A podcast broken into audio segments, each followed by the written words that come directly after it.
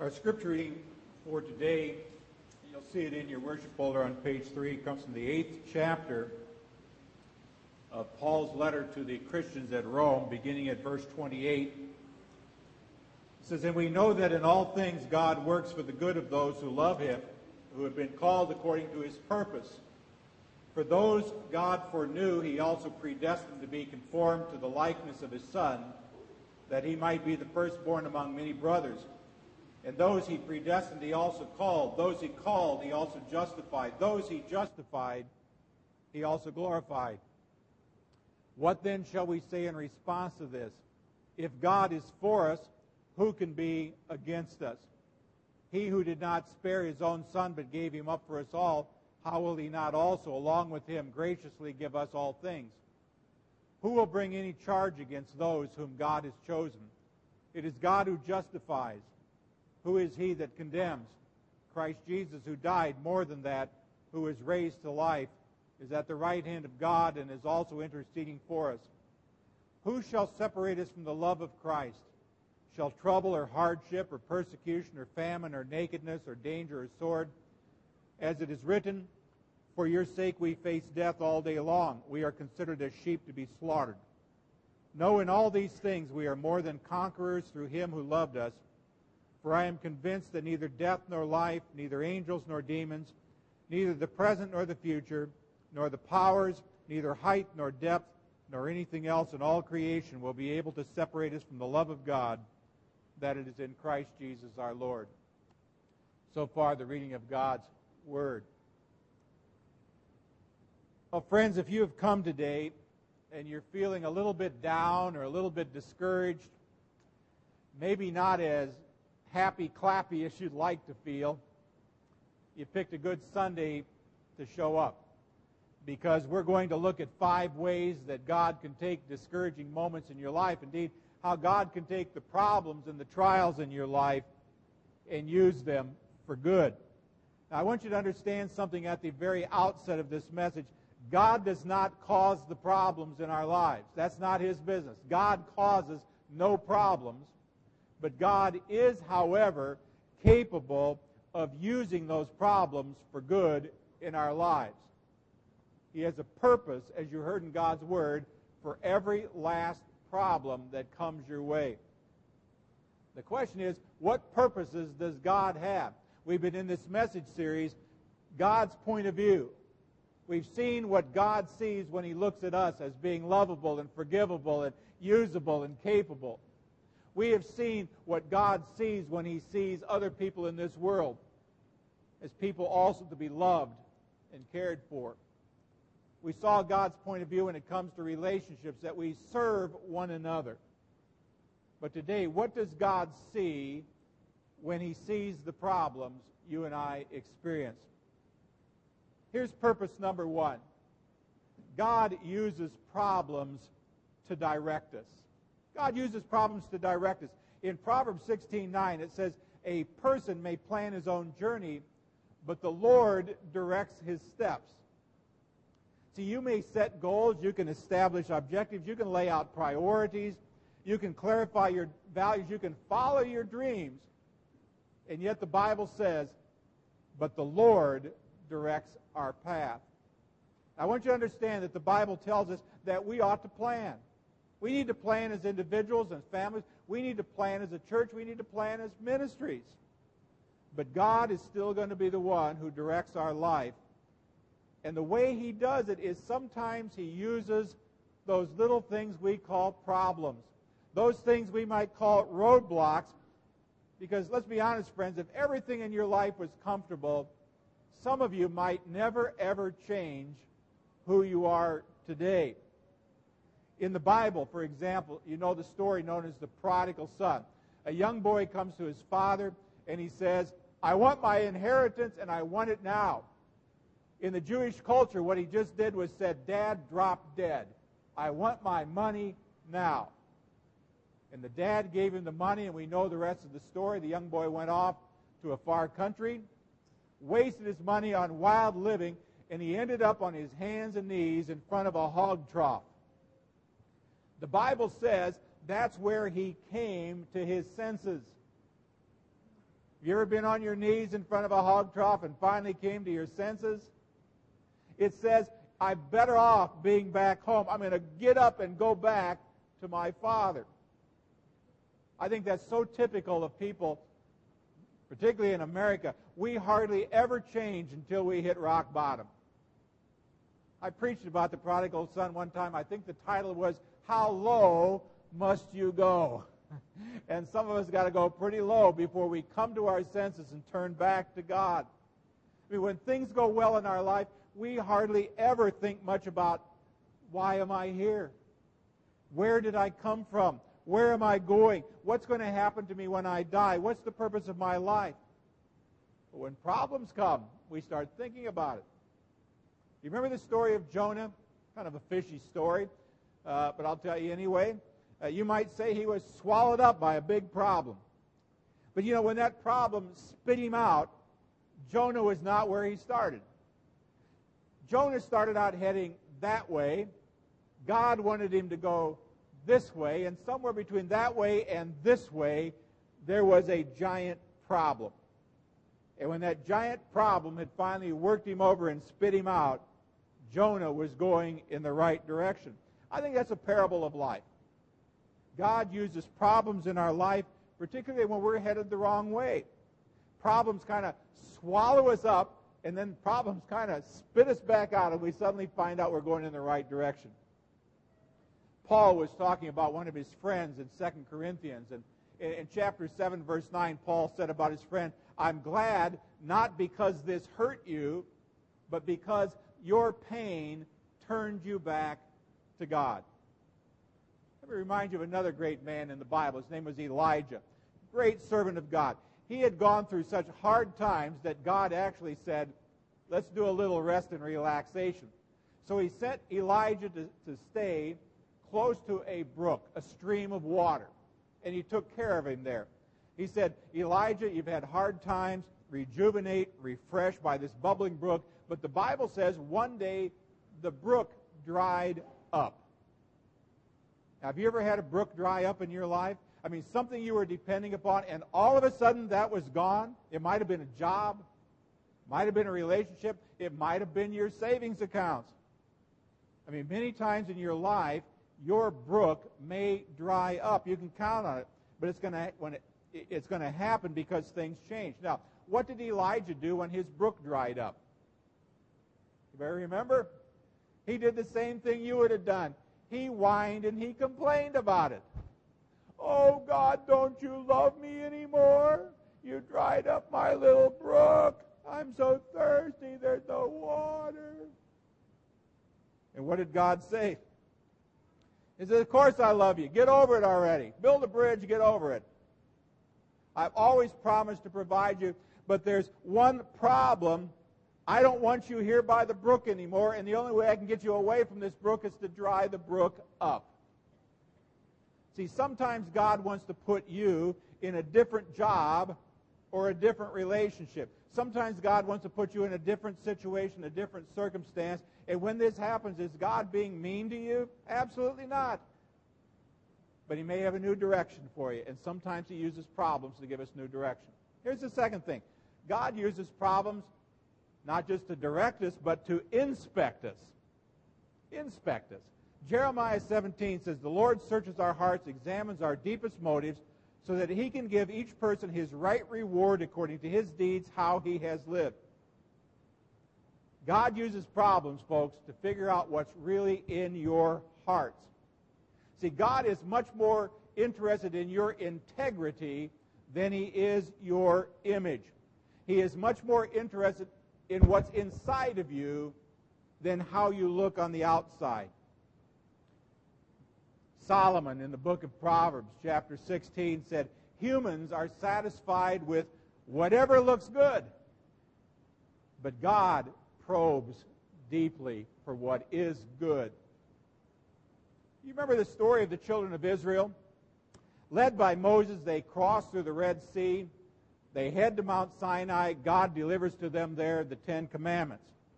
They now have a desert to cross to the Promised Land. It was a trip that should have taken oh, three or four weeks tops. But it took them forty years. Why? Because every time God tested them, they failed the test. Every time they failed was one more lap around Mount Sinai. Have you ever gone through this in your life? I think we all have. I mean, God loves us even when He tests us. God takes us through wilderness experiences, you know, where we sometimes wonder where God is and what God's up to or what, what's going to happen to us next. And when we're going through this, all God is really saying is, friend, will you trust me?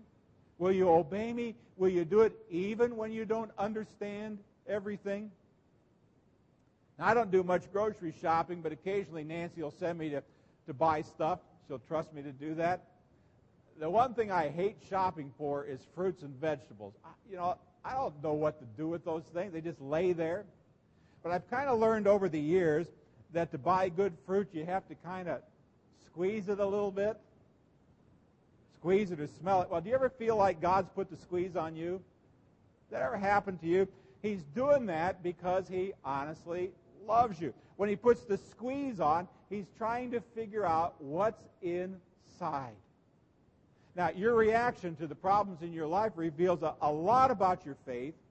It real, real, uh, reveals a lot about your commitment and your integrity and your maturity. And the Bible says that when God puts the squeeze on, it's also like a refining fire.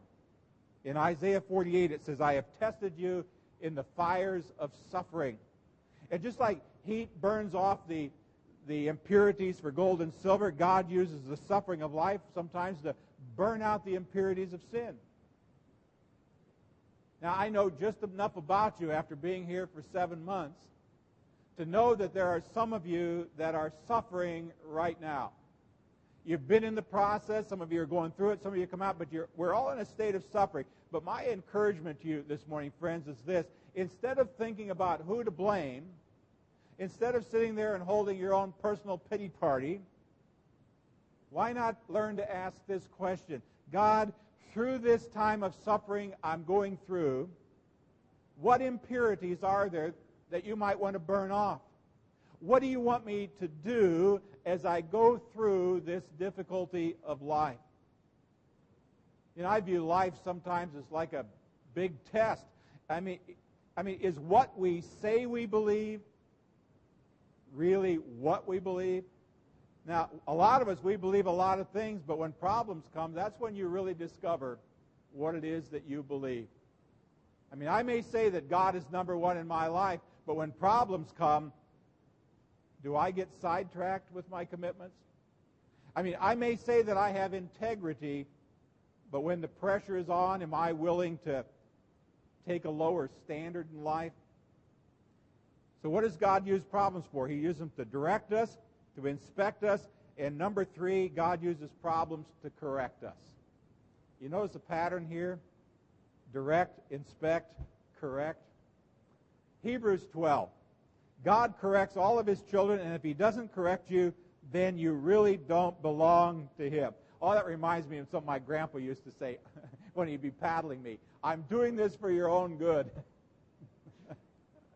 I wouldn't do this if I didn't love you. I, I was always tempted to say, Grandpa, could I show some love to you then too? I was smart enough to know when to stop. It says God corrects us for our own good because He wants us to be as holy as He is. Now, in light of that, do you know the difference between correction and punishment? There's a big difference between correction and punishment. Punishment always looks at the past and said, you did something bad, so you need to be punished. Correction always looks towards the future. It says, you did something bad, but next time do it differently. The great thing is, and a lot of people don't understand this, God never punishes those who have accepted the forgiveness of Jesus because the Bible says what? Jesus took all of our punishment on Him on the cross. Now, even though God doesn't punish those who seek forgiveness, God does correct us. He does it because of His great love for you and for your own good. I've raised two children. I think we're still in the process of raising them sometimes. We have a grandchild that we've been a little bit instrumental in helping raise. And, and one of the things I think I told Eric and Terry, and I've told Joshua, an uncorrected child is an unloved child. I firmly believe that. And the reason I firmly believe that is because that's exactly what the Bible says. An uncorrected child is an unloved child. So I'm telling you, parents, if you never corrected your kids and all you ever did was punish them, you're missing something in Scripture. See, correction is proof that I'm part of a family. And for us as believers, correction is just proof that we're part of God's family. I'm going to be blunt. If you sin and you've never felt like God's ever corrected you, maybe you ought to reconsider. Are you a member of God's family? In the book of Job, chapter five, it says, "Consider yourself fortunate if God all-powerful chooses to correct you." You know, you ought to be happy if God corrects you. It shows you He loves you. Doesn't want you to be like you are. The great Christian writer C S Lewis said it this way: God whispers to us in our pleasure, but He shouts to us in our pain. See, pain is kind of God's warning sign. Pain is like that old robot in that one uh, television show. Warning, warning, you're going the wrong way. Now, I've said many times that the truth will set you free, but it'll sure make you miserable at the beginning. Job thirty-six says, "God teaches people through suffering and uses distress to open their eyes." See, life is like going to school, and sometimes problems are just part of the curriculum. David says in Psalm one nineteen, "It was the best thing that could have ever happened to me," talking about a problem. It's the best thing that ever happened to me because it taught me to do what? To pay attention to your word. I could stand up here this morning and tell you story after story after story of people that I've talked to who have said to me, "Barry, you know, that illness I went through, that separation I went through, that divorce I went through, when I lost my job, when I, I went bankrupt, that trial, that problem, that difficulty," whatever they put in that list, they would say, "That's the best thing that ever happened because it forced me to confront issues in my life. God used that to help me grow." You know, sometimes, friends, you don't know God is all you need until God is all you got. And sometimes God uses problems to strip everything else away. And when you lose everything and all you've got left is God, you're going to find out something, that God is enough. When problems arise, don't ask, "Why is this happening to me?" Instead, ask, "Lord, what are you trying to teach me?" Here's pro- purpose number four. God uses problems to protect us. You know that He uses them sometimes to protect us. Psalm ninety-one says, "God will save you from hidden traps." In the Middle East, where they, ra- they have sheep, if they have a little sheep that keeps wandering off or keeps getting lost or getting into problems, if they can't control that little lamb, do you know what they do with it? They sometimes break its leg. They do that to protect that little lamb from getting in worse trouble. You know, sometimes God does that to us. Not literally, but there are times, I believe, that when God lets us go through problems to protect us from even greater harm in our lives. You know, it's taken me a long time to realize that disappointments are really only God's appointments. I mean, a lot of times when I have problems, I do what you do. I want to solve the problem, and I want to solve it right now. I don't care what it takes to solve that problem. But sometimes, you know what? You don't need to solve the problem. You just need to realize that God may have allowed that in your life to prevent something even worse from happening. I think of a man that I met not long ago who was telling me that some of the things in his place of business challenged his personal integrity. He said, I felt like, I feel like I got to stand up for what's right in my company, and so he did. And he got fired. But later, when that company got sued for their lack of integrity, guess who wasn't there in that company anymore? That man. God had protected him from that shame and embarrassment as well. I think one of the most famous Bible stories, I was reminded of it, I saw the kids up here, I think it was the U-turn, I don't remember which sign you held up, but you talked about Joseph. You know, Joseph, who lives in Potiphar's house, and he's a servant. But Potiphar's wife is after him all the time, trying to seduce this young man, and he continually says no. She eventually accuses him of rape, and he gets thrown into prison. Why? Because he was a man of integrity. He did what is right. Years later, though, when Joseph looks back at all of his problems and looks at his brothers who'd thrown him in a hole and sold him into slavery, do you remember what he said? Genesis fifty, verse twenty, "You intended to harm me, but God intended this for good." So, friends, sometimes God uses problems to direct us, sometimes to inspect us, sometimes to correct us, sometimes to protect us, and number five, sometimes he uses it to perfect us. I found this on a, a card. I was sorting through some stuff in my uh, drawer the other day, and I found some old birthday cards, assorted other, you know, Happy Pastor's Month cards or something like that. And, and on one of these, I don't know who wrote this. It's probably the great Greek philosopher Anonymous. Uh, but it said this, "Your greatest spiritual growth won't come on the mountaintop, but in the valley. Your greatest spiritual growth doesn't happen on the sunny summer days when everything is wonderful. Your greatest spiritual growth will be in the dark days when things aren't going good in your life and you turn to God for dependence. That's when God will use those days in your life for good, if you will let him." Now, I know some of the problems that some of you are going through. But for many of us, I have no idea how you may be suffering today. But I want to encourage you with a Bible verse. It's First Peter five, verse ten. This is a verse that I've thought about any number of times when I felt like I was having problems, however you want to describe them. Peter says, "After you have suffered a little while." And I'm going to stop there.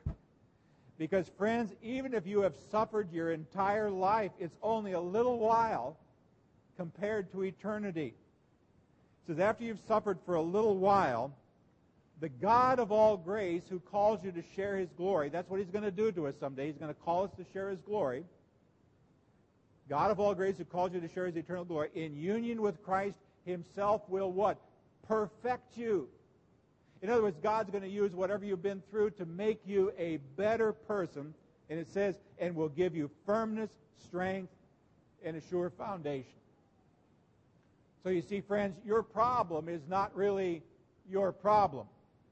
Your problem is how you respond to your problem. Now, when does your problem become a real problem? I'll tell you when your problem's a real problem. It's, it's when you respond the wrong way. It's when you lose God's perspective on it. It's when you start blaming other people for your problems. It's when you become bitter and angry and refuse to forgive other people. That's when it's a problem. It's when you lose your sense of humor. It's when you throw away your values. It's, it's when you focus on your problems and you don't focus on the problem solver, who is God. So what are you going to do about it? That's always the good part of the sermon. "Nice sermon, Pastor." Response, "We'll see. We'll see." What are you going to do about it? Because if you don't have problems today, friends, I can guarantee you're going to get them. What are you going to do about it? Maybe the next time you've got a problem, you ought to sit down and maybe take this message outline and ask yourself some questions. Lord, are you trying to, are you using this problem to direct me? If so, what do you want me to change? Where do you want me to go? What direction would you want me to take? Lord, are you using this problem to inspect me? If so, what are you trying to reveal about my life? Is there a weakness you're trying to show me? Is there an insecurity, a misplaced priority? Is there a sin? Is there some sorts of unforgiveness? Is there some compromise? Is that what you're trying to do? Lord, are you using this problem to correct me? If so, what is it you want me to learn? I, I, I, don't, I don't even want to ask why it's happening. I'm just going to ask that you help me learn something from it. Lord, are you using this problem to protect me? Have you brought this into my life to keep me from getting hurt in even a worse way? If so, then I'm just going to trust you because I know that you know what is best. Lord, are you using this problem to perfect me? Are you trying to make me more like you? If so, do so. Let's pray. Father, all too often we look at ourselves, we look at other people, we look at our relationships, we look at our problems, and we look at them from our point of view. We look at them with our eyes, and we see ourselves as not being very worthy or miserable people. We look at other people, and we make judgments about them. We see our relationships, and we blame other people. We look at our problems, and we, we think that you don't love us. Lord, we need We need a cure because we suffer from eye disease. We need to be taught that this is not all about us. It's all about you. We need to be able to see ourselves the way you saw us because you saw us as people who needed a Savior. You see other people as people without Christ who need to hear about it. You see relationships as something that you created for us to live in, that we need to serve one another. And, Father, you've given problems and used problems in our lives to direct us and inspect us, to correct us, to perfect us.